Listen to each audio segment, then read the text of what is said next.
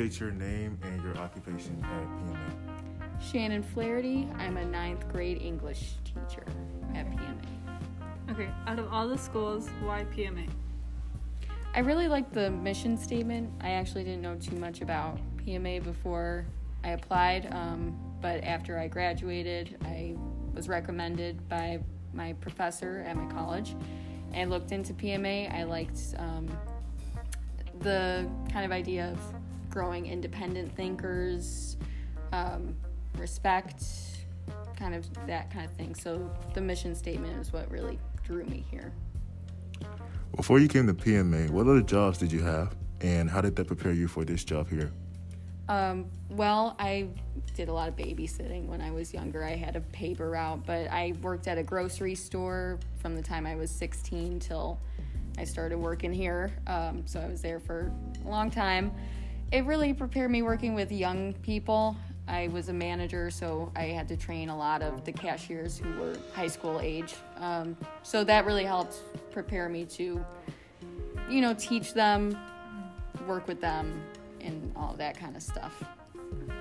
Um, how has the past nine weeks of school been for you, as far as blending in with the staff, um, making positive professional relationships with the students, or even the environment itself?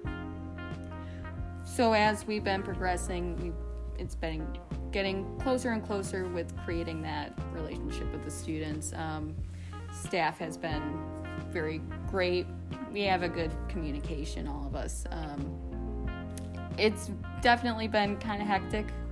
People are excited to be back in the school after so long. I mean, we are still pretty early on, so the novelty hasn't worn off, but um, so it's still exciting at this point in the year.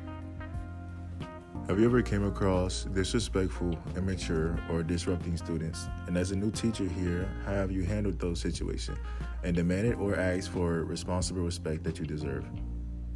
Sometimes you have to take people aside, and you know, a lot of times it's I know that it's not about me. I know that there's other stuff going on, um, but I need to let them know that there's a time and a place if they need to talk about it. That's definitely fine. That's what I'm here for. But if there's not anything going on, I um, I ask them to pay attention to our classroom uh, rules, all about just respecting everybody, getting your voice heard, but also listening to other people too. So just a lot of reminders of that. Um, many students can find reading displeasing and boring. As an English teacher, how do you help your students? Um, how do you help keep your students motivated and blood pumping um, for new attained knowledge? So, um, while we're reading a novel or any longer piece of writing, I like to kind of break it up, you know, add in other kinds of stories or use music um, to make connections. Or we do a lot of discussion in my class to kind of keep them thinking mm-hmm. and so that they could hear what other people are thinking too. Um, so, I understand that just listening to one person read for an hour could get a little tedious. So that's why I like to break it up a bit. With these past weeks, what personal growth can you say that you have achieved? Um, I guess more of that kind of understanding as kids are coming back into the school after being gone for a year and a half. Um, I'm trying to have more. I've seen that I'm able to kind of understand more where they're coming from if they are being a bit rowdy, if they seem um, maybe a bit excitable, anything like that, I've been able to gain some more kind of perspective on where they're coming from. How do you encourage teamwork, individual progress, or is there another way you help keep these students with confidence in their reading and writing skills?